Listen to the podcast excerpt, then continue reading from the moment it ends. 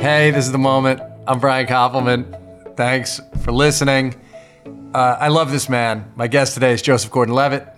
We have just spent months together making Super Pumped, which premieres anywhere and any way that you watch Showtime, whether you watch it online or on TV, on demand. Starting Feb 27, you will be able to watch the first episode. There are seven episodes.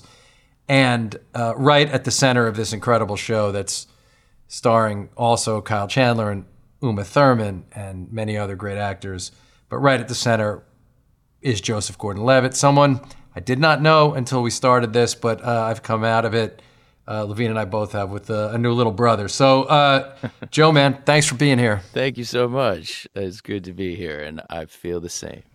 Uh, yeah, man, it's been. I mean, what a thing to make something together during this time where we, you know, the world had to struggle a lot more than we did and had to make a lot more adjustments than we did. But even so, trying to do this and all keeping ourselves relatively calm was a hell of an experience, wasn't it?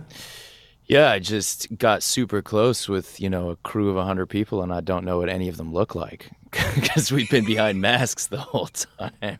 no, terrible. it's true. Yeah. It's true. And it was like, it's weird because, like, obviously we can look at you and your co stars because you guys have to take your masks off at a certain point. And then you knew what me and Dave looked like, but that was about it. Probably some of these directors, I was wondering, like, they directed you for months and you hardly saw them without their masks on. right? Yeah, there was towards the end of uh, um, Dan, Dan who directs episode two and three, Dan Lagana.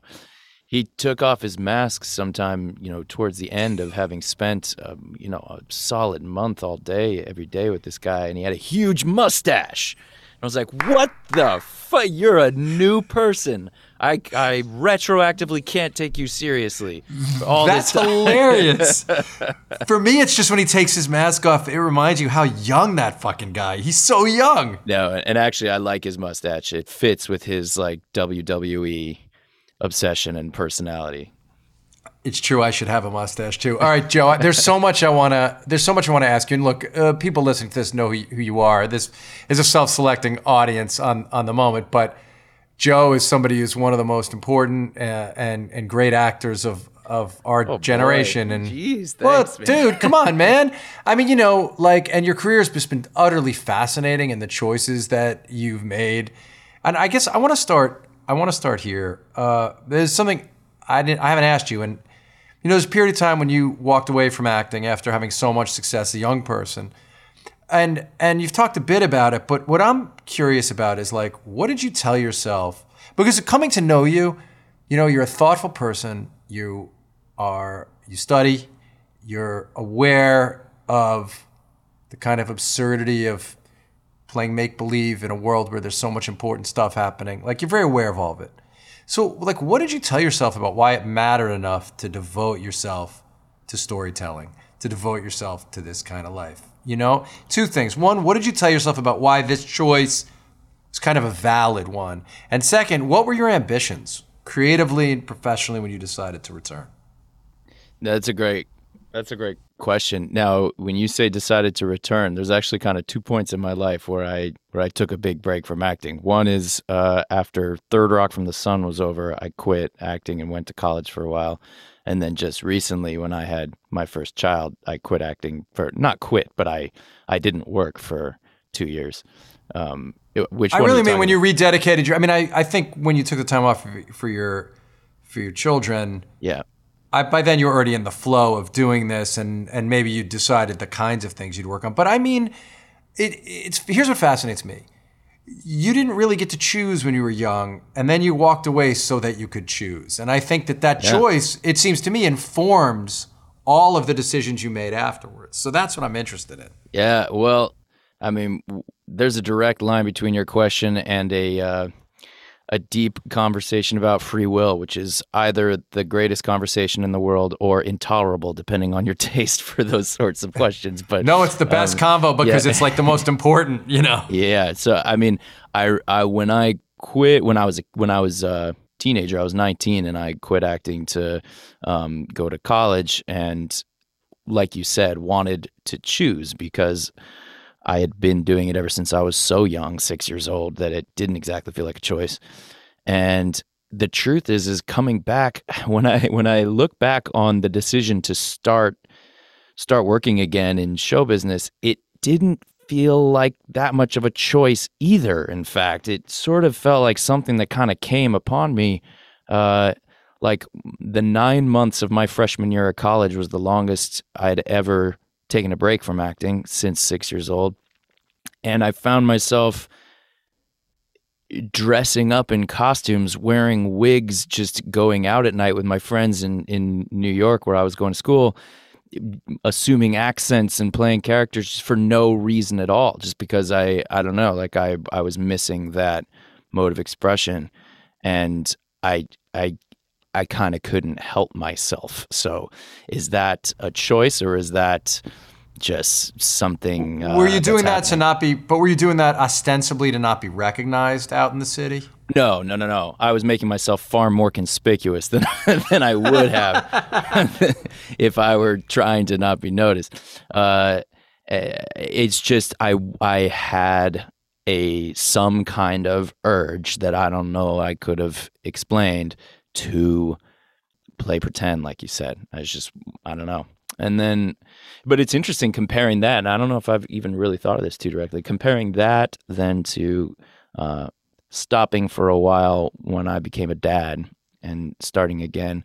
I didn't have any intention of quitting. When I took a break as a father, it was different than when I took a break when I was 19. When I was 19, I was like, I don't know if I'm ever going to come back to this. I'm going to go to college. I'm going to like try life. And it really didn't take very long before I like fell right back into wanting to act and make movies and things. Whereas when I had a kid, I was I was always still intending to to come back. So and I I don't know. And I, I frankly do think all the time about whether or not this is the best thing to be doing with my life. You know, I when especially if if I get into a more I don't know, altruistic mode of thought. Like, how could I do the best good? How could I help the most people? Like, I don't know that making entertainment is that. But then I also do think entertainment can really matter. And this is one of the things I loved about Super Pumped, and that you guys really found a concept and wrote a story based on a, a real story that is simultaneously entertaining, makes for a great TV show, but does ask some important questions about what some very serious things that are going on in the world.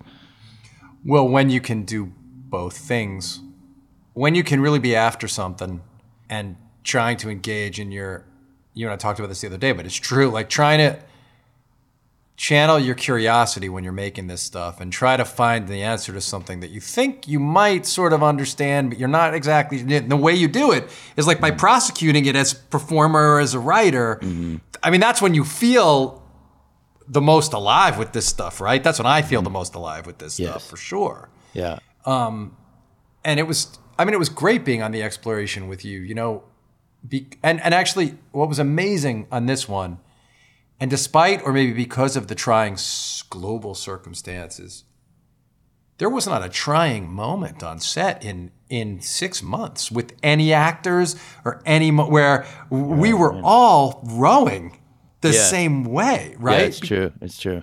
Yeah, no one no one had any tension or conflict or anything like that. No.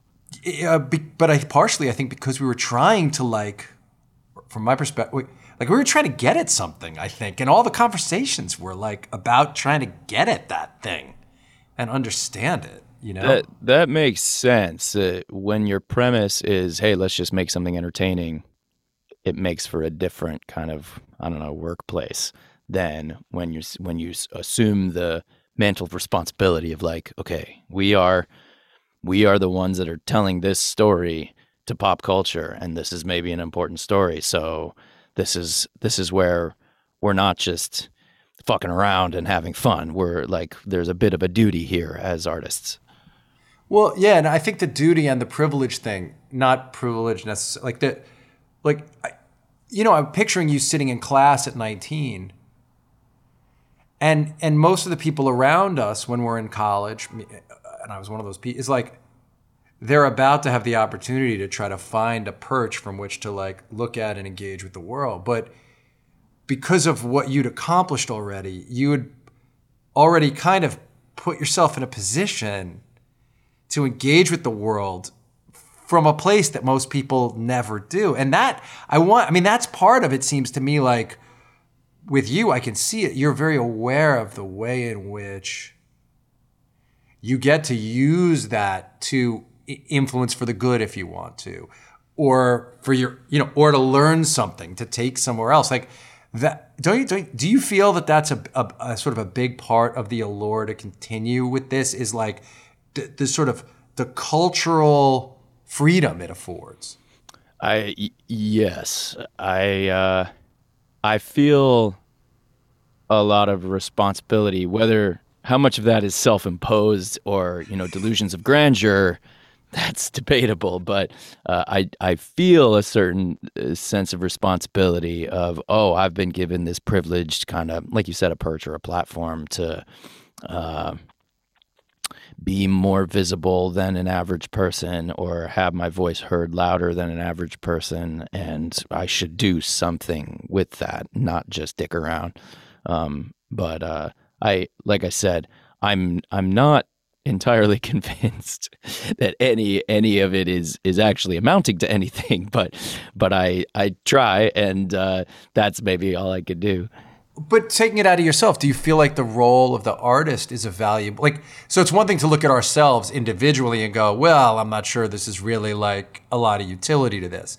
But on the other hand how, i mean what do you think the role of the artist again not joe gordon-levitt but like where do you put the, the, the role of the artist in society? Do you value it as a as a as a human, when meaning the contributions that other artists have made to your life? Yeah, it's such a great question. I, th- I think about this all the time, and I, I do want to hear your answer to this too. But it, it I personally uh, get a lot out of the movies I watch, the music I listen to, the books that I read, they've meant a great deal to me. And so I feel honored to get to participate in that uh, conversation, uh, cultural conversation. But that said, uh, I do think that our current culture puts way too much weight and focus on entertainment and uh, I guess you could even say art or storytelling. Um, as opposed to the more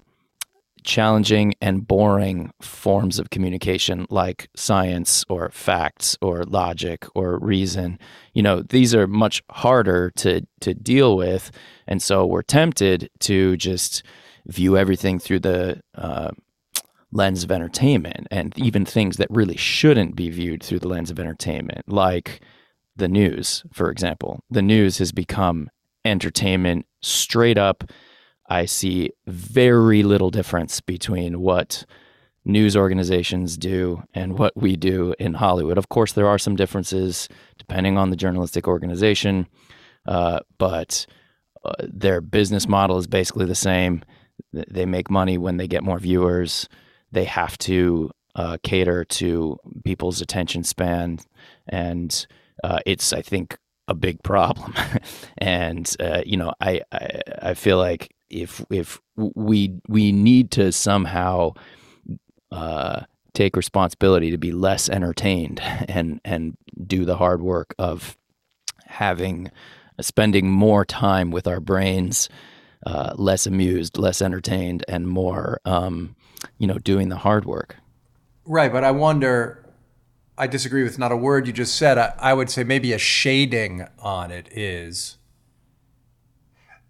when when politics becomes all about the game aspects of it and the mm. WWE aspect of it, those people reporting on it, making it that, they're not actually um, even aspiring to art right? They're aspire they're using some of the tools of the, the, eh, mediums that are eh, originally intended to serve artists as, as a form of entertainment.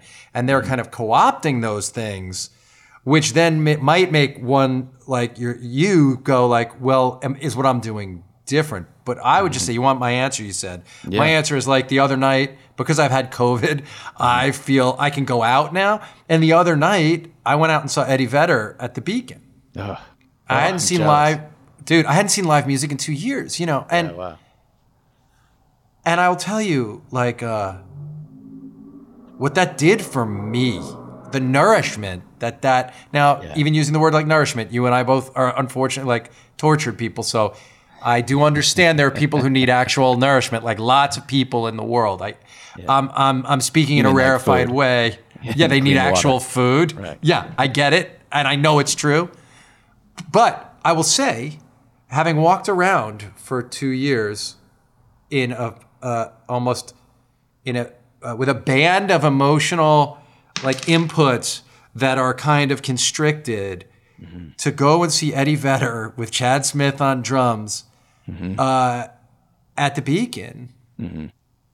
I, I can't say I we overvalue that dude. Like that dude gave me a gift that is so great. And yes, he got rewarded. We all stood up and cheered and would have stayed till the morning. And he got paid a lot of money and all that stuff.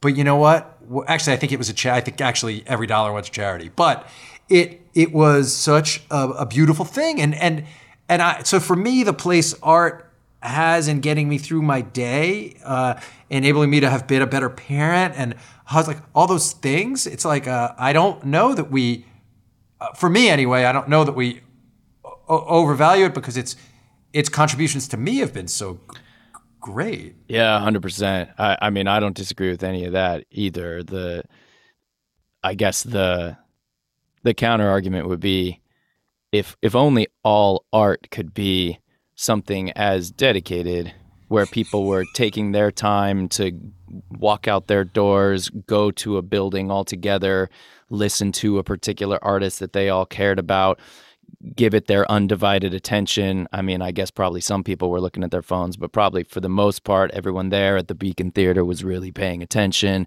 Those kinds of moments are, uh, I, I would not disagree for a second, like intrinsic to what it means to be human. Uh, but a lot of what entertainment is nowadays falls short of that.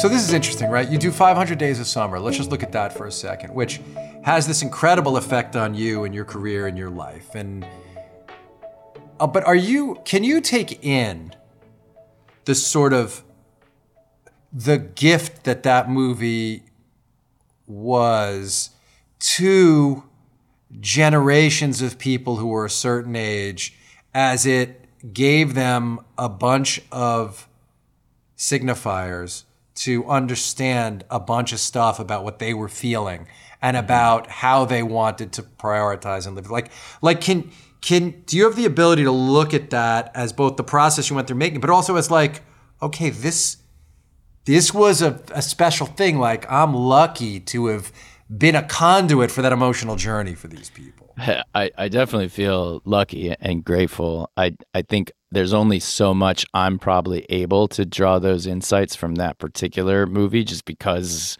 I'm in it. Uh, but um, man, I'm I'm flattered that you talk about it in that way, and I certainly have movies like that that speak to me in that way. Uh, and like I remember being 14 and seeing Swingers oh Uh, yeah sure and uh, and just feeling like, oh, finally a movie that shows how badly nightlife sucks. Not that I knew anything about nightlife yet; I was fourteen, but how badly it sucks to like be uh, just a, a single person trying to figure out love and sex and all that. Um, and uh, I hadn't seen it portrayed so realistically and and cleverly before and i mean that movie i just loved it and and so i i, I mean i completely agree with you that works of art like that can can make me feel understood and give me understanding 100% and maybe that's maybe that's a sort of a litmus test is like can you make something that does provide um, those touch points versus just uh, just stimulating the the appetite. Um, but then again, you could probably also make arguments of that any any particular piece of content that uh you know a snobby person like me might look down my nose at. But you know i don't know like do you think i guess the question is is there a line there? Or is it just is any is any piece of quote unquote content able to provide the value you're talking about I mean, I love talking about this stuff because what I flashed on was Raiders of the Lost Ark, and I flashed on like mm. how someone might just be like, "Well, that's just a piece of pop entertainment," sure. but but I will never forget the weekend. Like I, I could never forget the the three days of my life after seeing Raiders of the Lost Ark. Like right. the way that I just flew around the world. Like you're too young, but I was 14 or 13, and like I mean, imagine going to the movie theater, Joe, and, and like that movie doesn't exist. Like that's never, no part of that's exact. Harrison Ford's never been indie, Right. And you go to the theater and you see that thing. Right. And you are just, you're different. You're you're floating around. Like the possibilities of your your personality changes. Like, yeah. um, in a way. So I don't know that. I mean, look, that you know, I mean, I could go my whole career and never do anything that has any of the impact that like a Friday night watching Raiders has.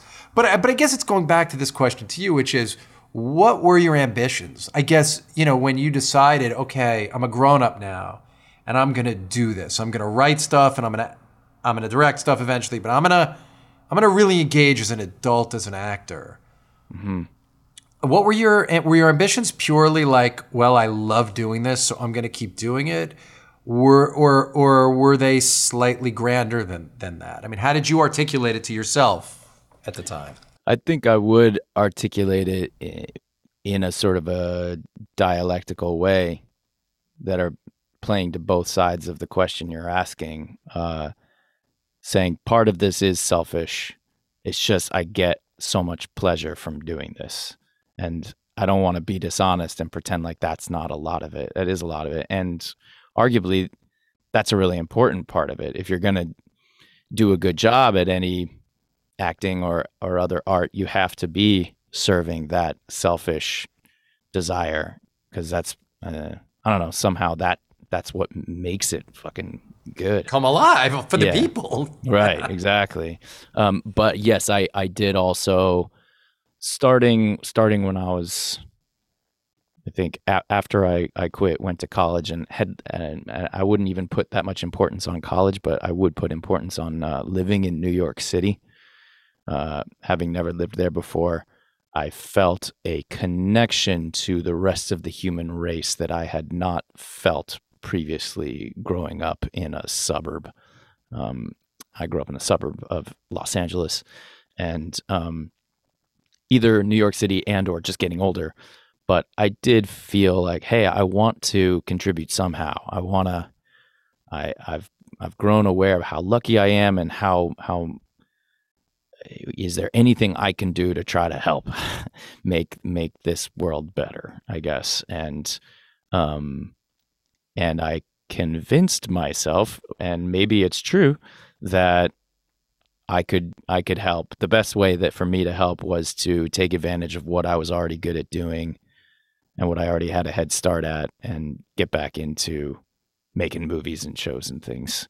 And uh, so I, I, am always sort of trying to keep that in mind. And I think maybe sometimes I keep it too much in mind. Uh, and um, and I need to be more selfish sometimes. That's actually something I've been telling myself lately. Um, and define uh, that. Define what you mean by that.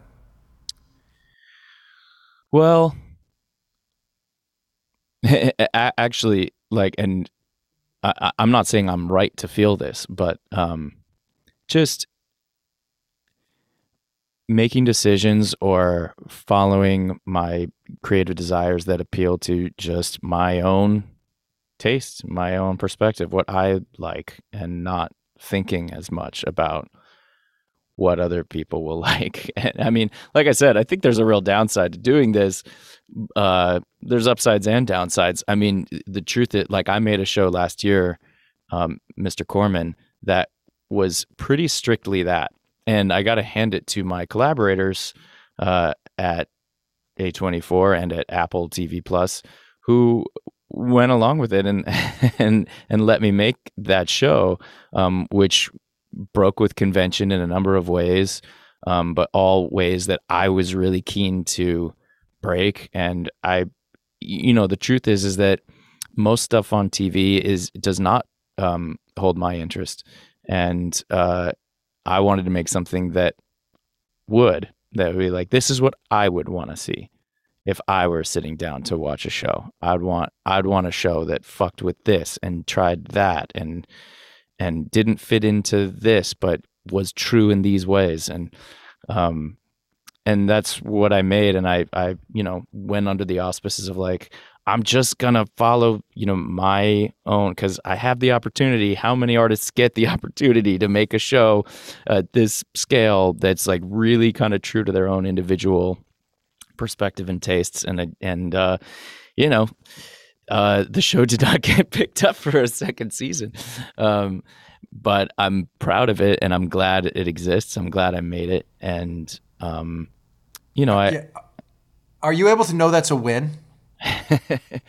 we, you know, you and I had a really wonderful conversation right after it happened. I, will I'll never forget it because um, I was right in the middle of of shooting Super Pumped when when we got the news that um, we weren't going to go again, and you were insightful enough to say like, "Oh, that's probably." rough on this guy who's in the middle of shooting today and you're like let's take a walk and um yeah, and we we I, I really valued the conversation we had. We I should I should go find that. Uh, it's it's a it's the dedication. You quoted the dedication to Franny and Zooey, uh, the the second Salinger book about um oh man i should read it because it's just the, the lima bean to the cool luncheon companion. Exactly yeah, yeah. the cool um, lima bean to a luncheon companion. wait you know yeah. what? Hold on. I don't need to find the book because i took a picture of it. Here i'll i'll i'll read it because it's i would want to hear it if i were listening to a podcast. This is the dedication uh, to Franny and Zooey that Brian quoted me on our walk when I was reeling from from rejection. Um, it goes, as nearly as possible in the spirit of Matthew Salinger, age one, urging a luncheon companion to accept a cool lima bean.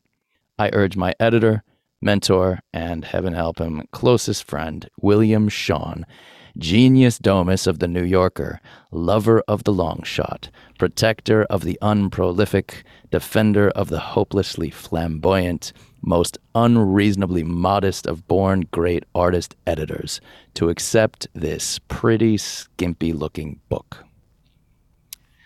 Yeah, man. I still you, yeah, love you, that. Uh, it's so good. And you were like, it's like that. It's like the kid handing the cool lima bean to his friend. And yeah, that that is kind of what it's like to to make a piece of art. And we were talking about being selfish. Like, I guess you know, the kid, children are like a one year old child is perfectly uh, sort of divinely selfish.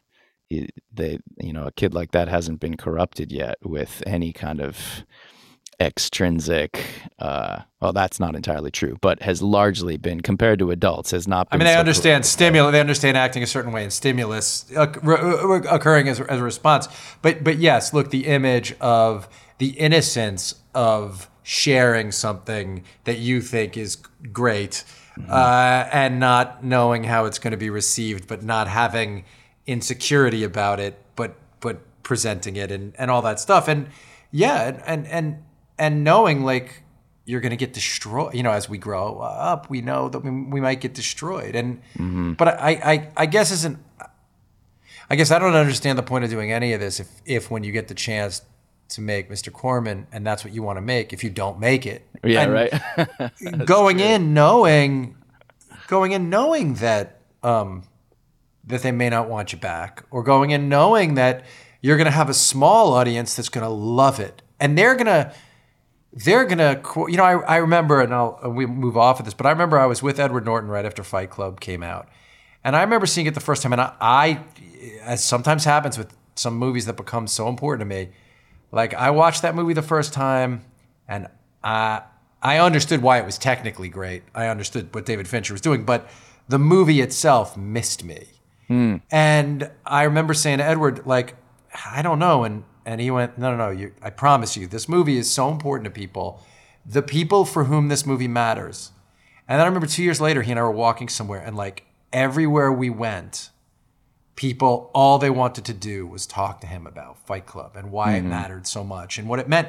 And it was like, and look, 20 years later, it's absurd to think that that movie got badly reviewed and lost money and Did people, it? I yeah. didn't, I don't. I don't. I didn't even. It was remember that. The movie studio almost didn't want to put it out, Joe. Like, and like because we can't look in the little moment. You, Mr. Corman is gonna. You're gonna know about Mr. Corman in seven years from now. Really.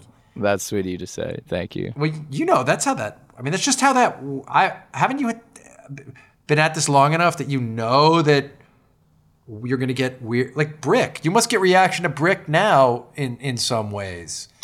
Sure. Yeah. Brick is one that people bring up. Uh, at however many years later, and it was such a tiny movie. Even you, you mentioned 500 Days of Summer. That was a very mild, modest success when it first came out. Is that What- true? Yeah, yeah, sure. I think of it as a massive hit movie for some reason. no, it didn't like make a lot of money at the box office. I don't think. But how soon afterwards did you realize the movie had this cultural kind of impact, and that you're and that people recognized you as a like a lead? You know that that it signified some kind of a change in your stat status in the business. Um, yeah, I mean, it was not long after that that um that I got to do these two Chris Nolan movies back to back. But I don't think he saw 500. I mean, maybe he watched 500 Days of Summer, but I don't think that was what he he watched another movie uh, called The Lookout, which is I, I think a really Our great friend movie. Scott Frank's movie, yeah. Scott Frank. It's his directorial debut. Yeah. Who's recently had enormous success with Queen's Gambit, and I mean, he's such a great, great artist. But uh, and it was his first movie, um, and that was that was a movie that that never got a lot of attention. But that was the one that Chris saw that made him want to um, put me in his movie.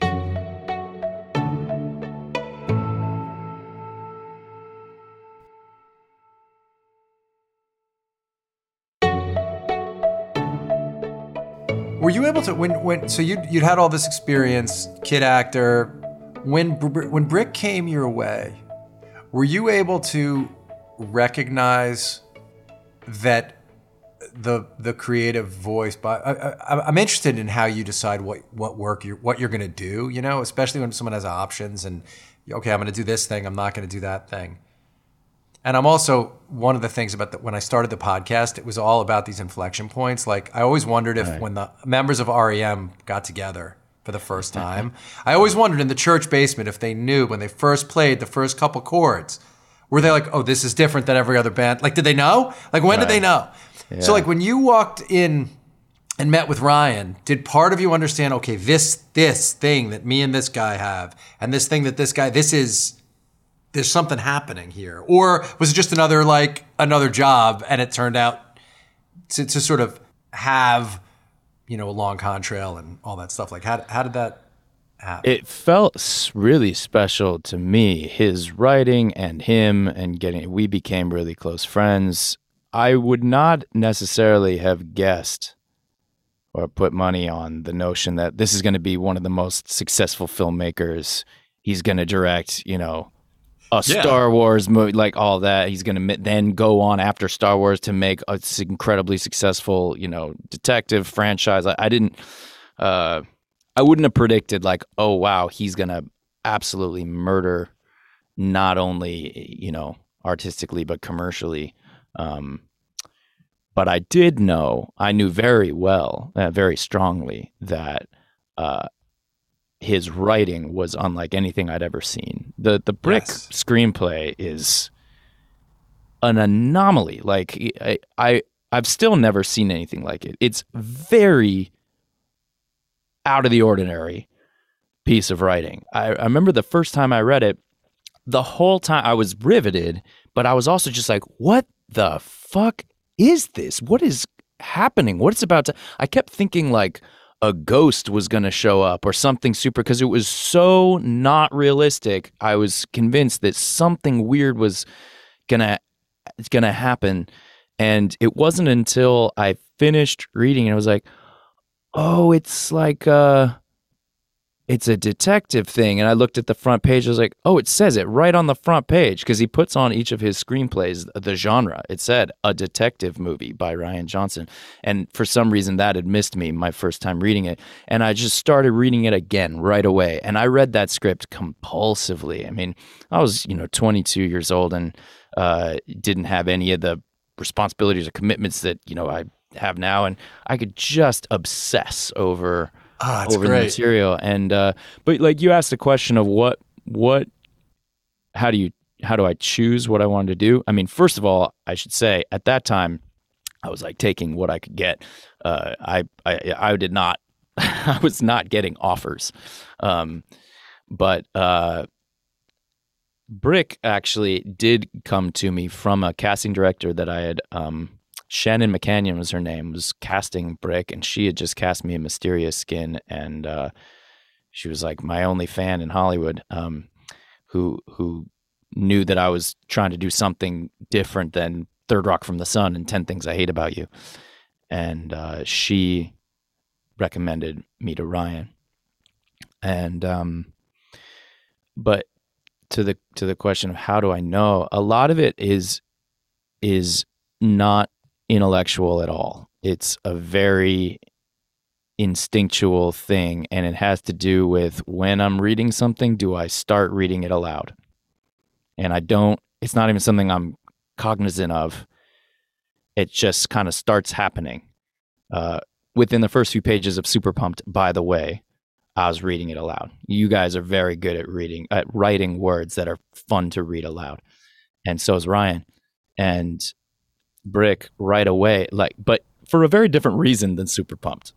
Um, of course, a brick is just so strange. Like it's uh, it's this highly stylized thing, and so I was it it just piqued my curiosity of like what would it be like to say these words, and it it fascinated me, and it continued to fascinate me throughout the the making of that movie. Um, so I knew right away. Yeah.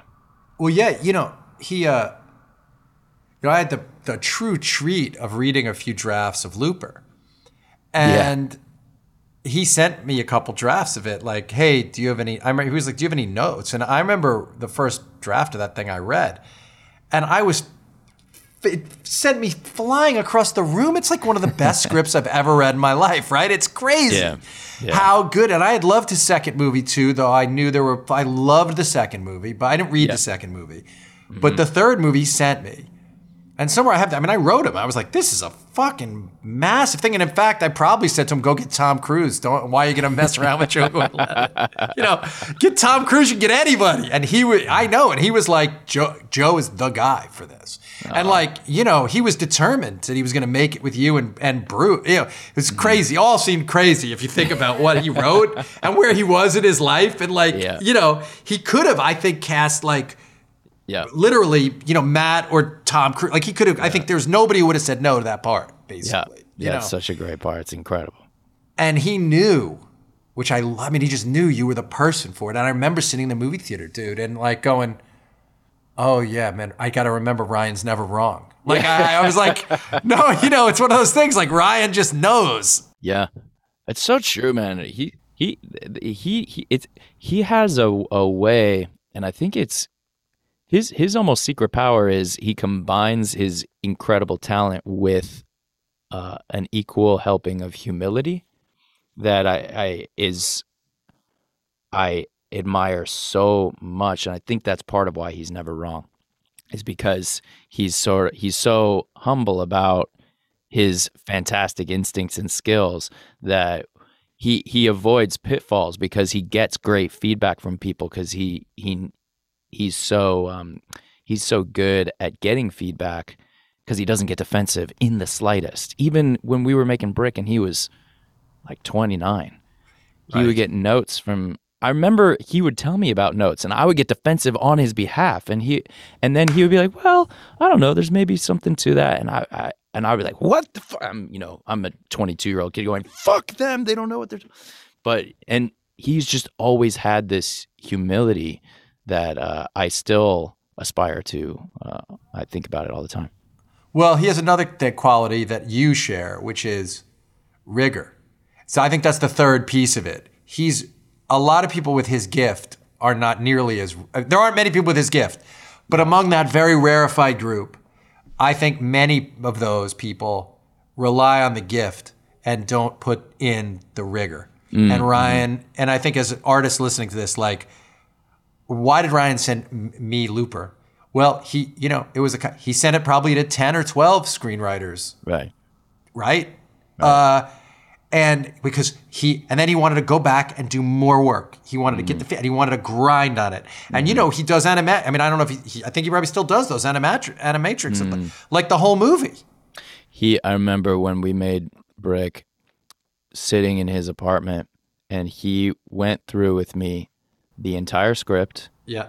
and what he was going to do with the camera for every moment of the entire script. Is the most generous thing. Uh, I've never had another director be so inclusive of me. And I'm like a young actor. I don't need to know what he's doing, but he took hours out of his night because he knew that I was interested and he thought that it would it would help. And I think it did actually that that being in on it like that made me feel all the more inspired and invested. And it just felt like yeah we're here. And me and him and and his dp steve steve yedlin who's been his dp on every movie um, we were we were doing it together. And it, it it comes down to that humility again. That's part, part of why he can be so collaborative. He's not possessive. He's not like no this is mine. Stay away. He, he he'll listen to anybody's ideas and he'll include everybody and he just doesn't have an ego about it and it it makes everybody come and and bring their best I mean, if you're someone out there listening and you are a director or writer, like play what Joe just said a bunch of times for yourself. It's really like there's a lot of keys in there about how because it's really hard in the when it's coming at you fast.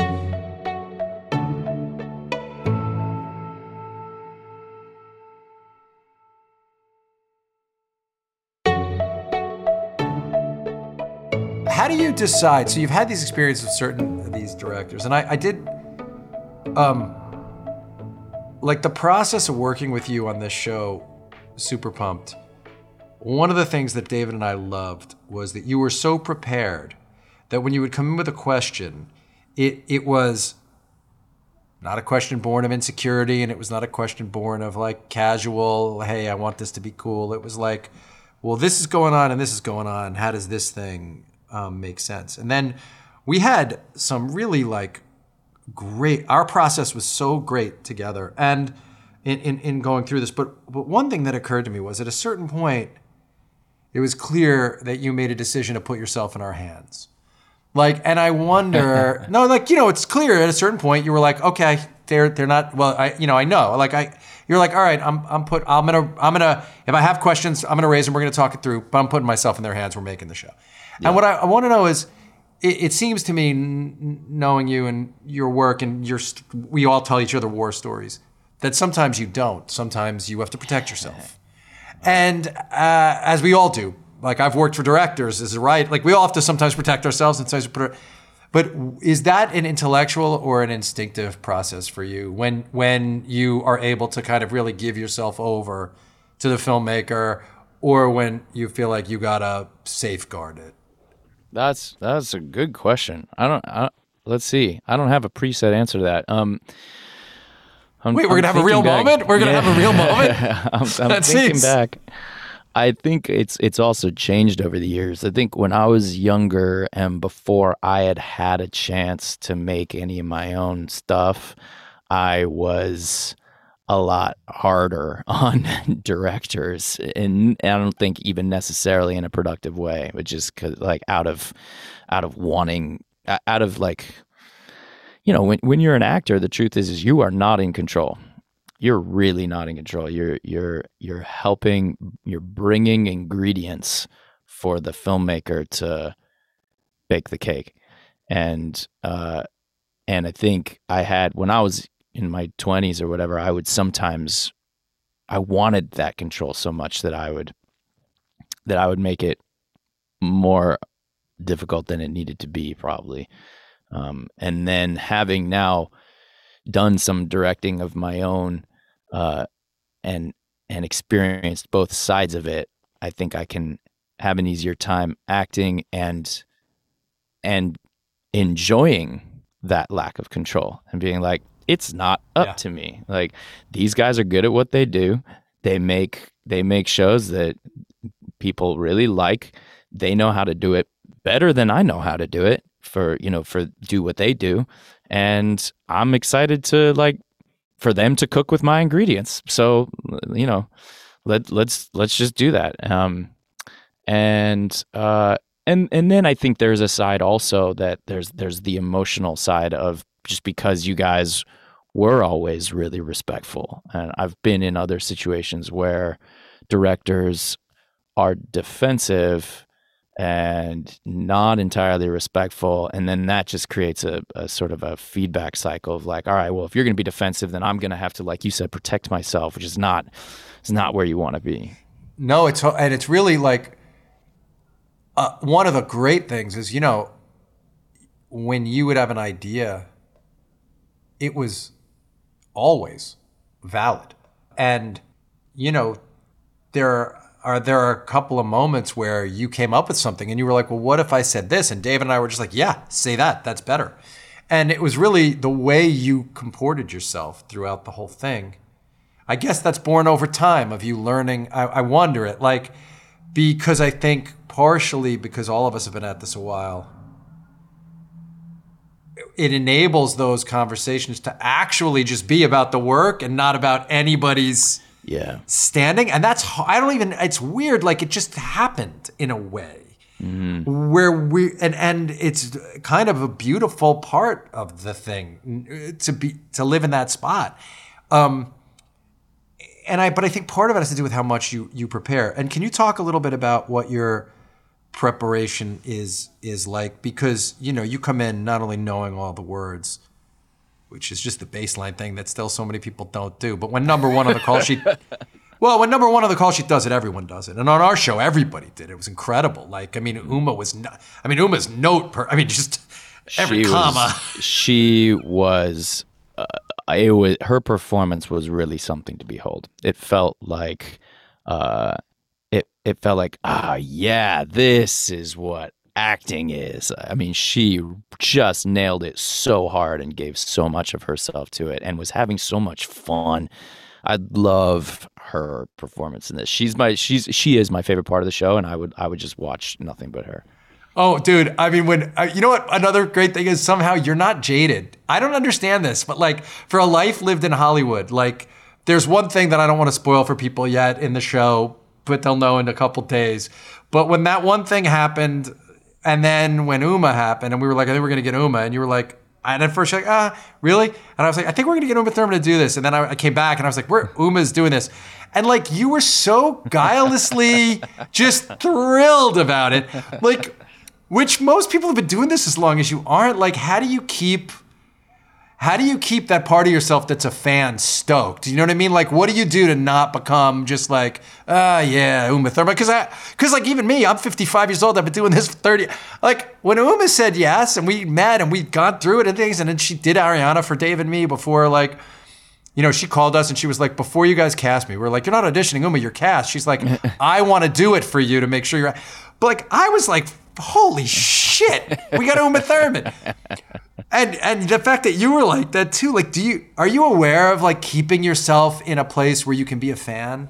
I don't know, man. I, I think I am kind of jaded and broken. I think that it's just that Uma is so special that she she transcended that. Honestly, I I I, I worry about this. Like, I you think, do? Yeah, yeah. I I do. I I think I have. I I didn't used to be as much this way like even even after I'd been doing it a long, I mean, I've been doing this so long. When I was, you know, I started when I was a little kid.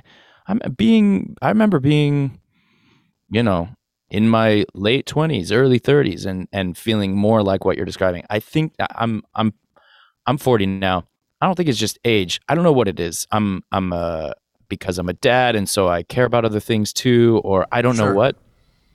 I I do uh, this is like I I feel somewhat um vulnerable saying this, but like I do feel like I'm something is uh, like it is harder for me now than it used to be to maintain the same kind of relationship to to movies and actors and things like that as what I used to have. And as part of why I got so excited about working with Uma cuz for whatever reason she just crashed through that and like ignited all these uh feelings for me that like are are less uh frequent less frequently felt uh than so and i think that's a tribute to her but i don't know i i do wonder about this and i would i would ask you that i, I this is something I've, I've actually been curious to ask you about and now we're doing it in public but um i wonder about it like i i i feel I feel optimistic. Like I think it's a, a lot of it has to do with just my worldview broadening, um, and and I and I like that. But like, here's an example, a more concrete example. I haven't read fiction in I don't know four or five years. I mean, not zero. I've read like one or two novels, but like I just I read nonfiction books now. That's what holds my interest. Uh, the the last few books I read were like a history book, a macroeconomics book, and a and like a science book, and I find them fascinating. Like they're page turners for me. And I try to open up a novel, and it usually loses my interest. And what what the fuck is going on with me?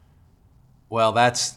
I think it's a slightly different answer. I've, this is your, your. This is what I'm prepared for. I give Okay. this, this this exact issue. I've given a lot of thought. Okay.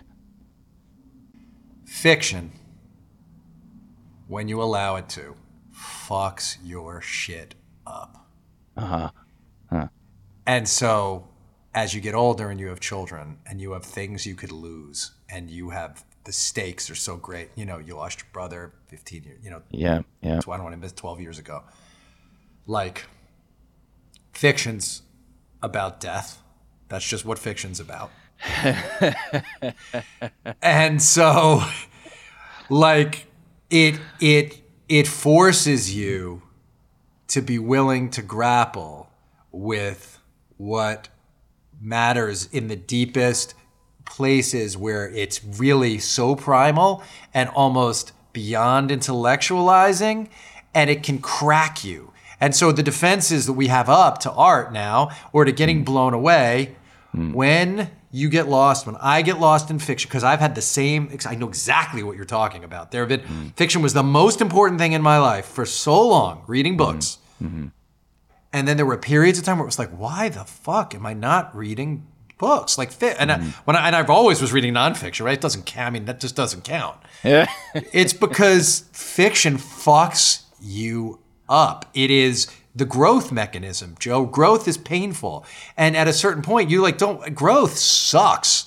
And so you're 40 and you have these children and a what and this life and this family. And then to allow yourself to get swept up in that thing, it's crushing. And That's uh, fascinating. That's not what I what I would have thought of. That's really interesting.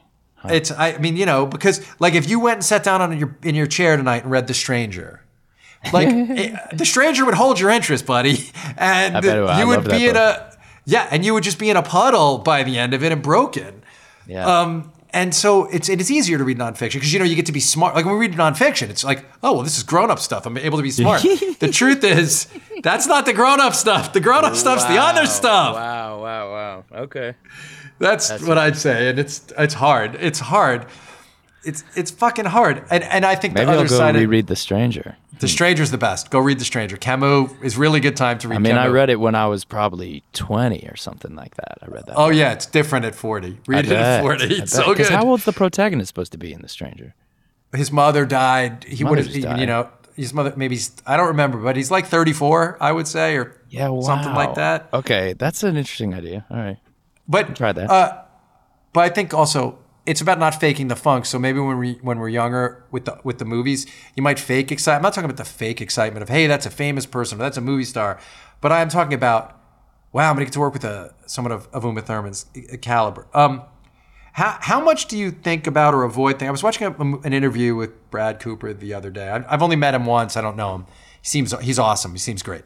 Mm-hmm. But he talked about that he he loved getting the call from Guillermo del Toro because Guillermo said to him, Leo was my first choice when he fell out. You were my second choice. And Bradley says in an interview, I was so chuffed that I'm like the second choice now to Leo for somebody.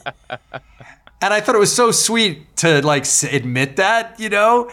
But uh, it's hilarious. And that's hilarious Our, that Guillermo would say that. yeah, the whole thing is hilarious. But well, obviously Guillermo is just such a genius in every way. He knows he, exactly. He's, a, he's a, a, truly magic person living on Earth somehow.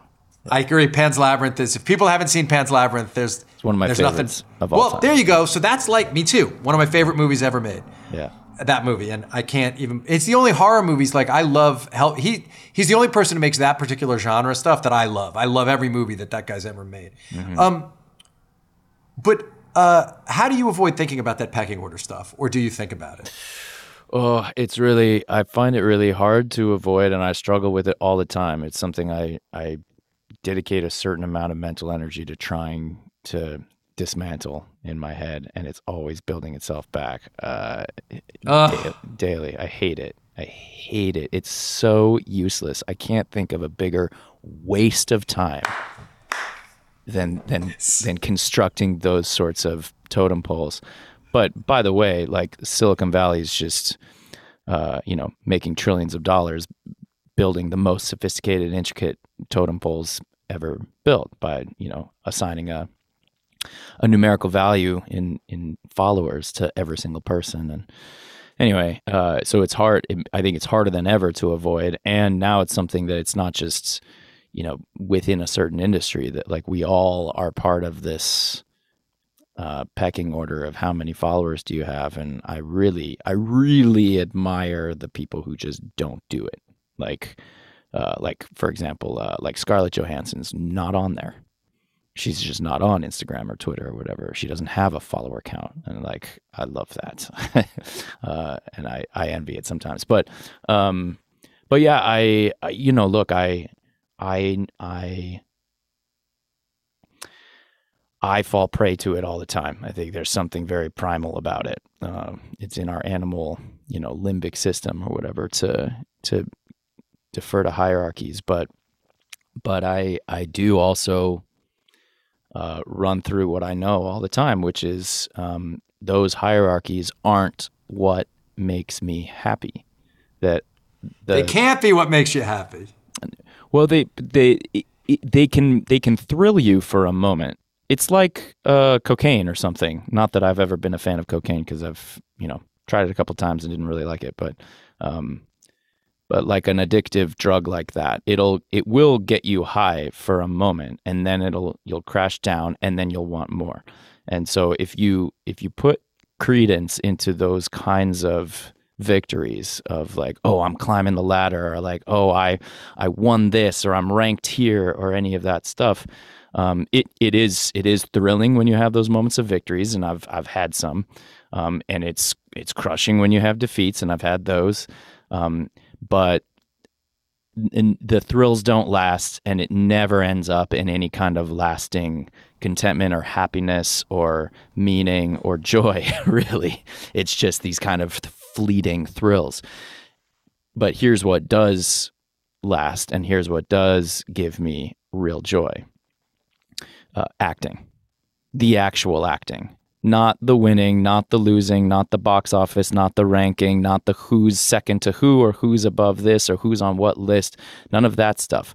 The the those moments that we were talking about a minute ago where we're on set and we're in it and we're figuring out the scene and we're working on it and we're pitching and we're collaborating and we find it and then we lost it but we find it again and and all of a sudden 10 hours has gone by and we were fucking doing it. That, that to me is the joy. That's why I do this. that's like we were I was saying a minute ago like there's part of this that's selfish that's the that's what I'm feeding to that selfish part is those experiences I think are truly nourishing and truly meaningful when you can find that flow um, and that's what I want to fill my life up with is the the creative process itself not any of the extrinsic rewards that might surround it. And and so that, that that's i guess my answer to your question is like do i do i pay attention to the pecking order? I can't fucking help it. As hard as i try i keep trying to ignore it. I fail every day.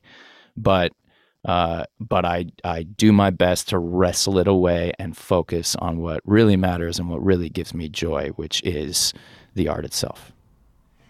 Well, you just actually within that answer, like answered every other question I had. So uh, I guess the only last thing is, what do you hope people understand about, or what what do you hope the experience the viewer has in watching our show? Super pumped is, or have you do you ha, have you gotten to see more of it yet, or have you only watched one episode?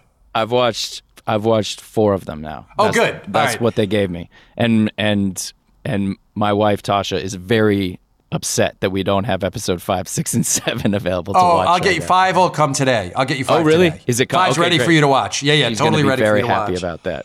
It's so good, right? Like, the show. she's like, babe, it's my show. I you can't just not give me another one. I know how seriously you take her uh, her opinion of stuff too. I love her opinion because she's not in show business at all. And so she's just so unfiltered and honest and, and real about her. Dude, can you believe that scene? The thing I told you about when you're when you're. you guys just really just lingered on it too. Well, it was too. I mean, see, that's one of those examples where, like, yes, it's very important for the character, but when you talk about the the um, intrinsic thing, like that gives me and Dave so much joy. Do you know what I mean? Like perversely, like Yeah. this, like it gives the view, it gives me so much joy that I'm just like twelve more frames, twelve more frames, More waffle. Give me more waffle. Just a little, a little bit, a little bit more of it. But what what do you hope people begin to um, understand about about our uh, about Silicon Valley through our show, or about American capitalism through our show, or eh, or just about personal, you know, the the, the pros and cons of personal power. You know, Yeah, I, I, I mean, I, I, I do think that it's, all it's. I hope people just sit and watch and have a good time because that's that's part Well, of it's it. entertaining. yeah, it's for very sure. entertaining. You guys did a great job at that. Um, but I, I would, I would also, I guess, hope. Look, this this show follows this real life person, Travis Kalanick, and does not shy away from showing some questionable decisions and some arguably unethical behavior. I would hope that people zoom out and see that this isn't just about Travis Kalanick and it's not even just about Uber. This is about a much larger system of the way our economy works. This is what businesses have to do. Businesses have to grow or die. Businesses are required to achieve this always up and to the right, up and to the right, up and to the right. And if not, then you're losing. And the consequence of that is ignored because profits are are prioritized over everything. And when you do that, you make Travis Kalanick do what he did. You make Mark Zuckerberg do what he's doing. You you make the, the Walmart or the oil industry or the finance industry or the, all these industries that are having demonstrable negative impacts on our world and on our species they can't do anything else because that's the game that has been put forth. They have to turn profits.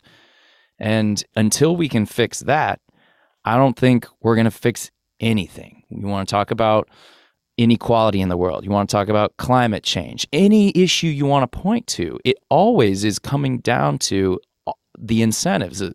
Everybody is is told they have to grow or die, grow or die, grow or die, and that's that's the title you gave to the first episode of Super Pumped. And so, like I said, I, I would hope that that this can be seen as something as larger than the story of Uber or Travis. That grow or die means we're gonna die. We're all gonna fucking die if we can't change this. The incentives, man. You're so right. And by the way, that doubles right back to the conversation we were having, which is it's on the individual to redefine their incentives so that the industry they're in doesn't get to define the incentives. Mm-hmm. And in our business, right, to really remember the incentives that matter to you versus yes. the incentives that matter to all the things sticking the feeding tubes everywhere. Right. And and and you know, I'll tell you what helps you get to back to that north star is reading fiction. Weirdly, that's it, all right. It, I'm gonna I'm gonna try. It I'm does. Go back to Campbell. All right, I'm going. Joseph Gordon-Levitt, thank you. This has been great. Um, everybody, thank you, you can find Joe. Man. Dude, you're the best. Hit Record Joe is where he is on Twitter, though he doesn't post that much. When he does, he he indicates it with his own name, right? And yeah, uh, you're not on Instagram right? You don't fuck around on Instagram, do you? I am on Instagram. Yeah, oh. Insta- Instagram. I don't post that often, but that's that's one because you can't post link on Twitter and on Facebook. I'm just driving people to hit record, uh, and on Instagram you can barely put a link in a post. So I just I use Instagram to be my own little social media. Is that hit record? Is Instagram hit record Joe too? I believe it is. Yeah. All right. Well, you can find him. All right. I'm going to follow you on Instagram. I didn't realize you were there. You can find me at Brian Koppelman on Twitter, everybody, you can write me the moment, bk at gmail.com. Don't ask us for Rian Johnson's contact information. we won't give it to you. And fuck, he's probably changed it now. I don't have it anymore. God damn it. All right, everybody, we'll see you next week. Take care. Bye.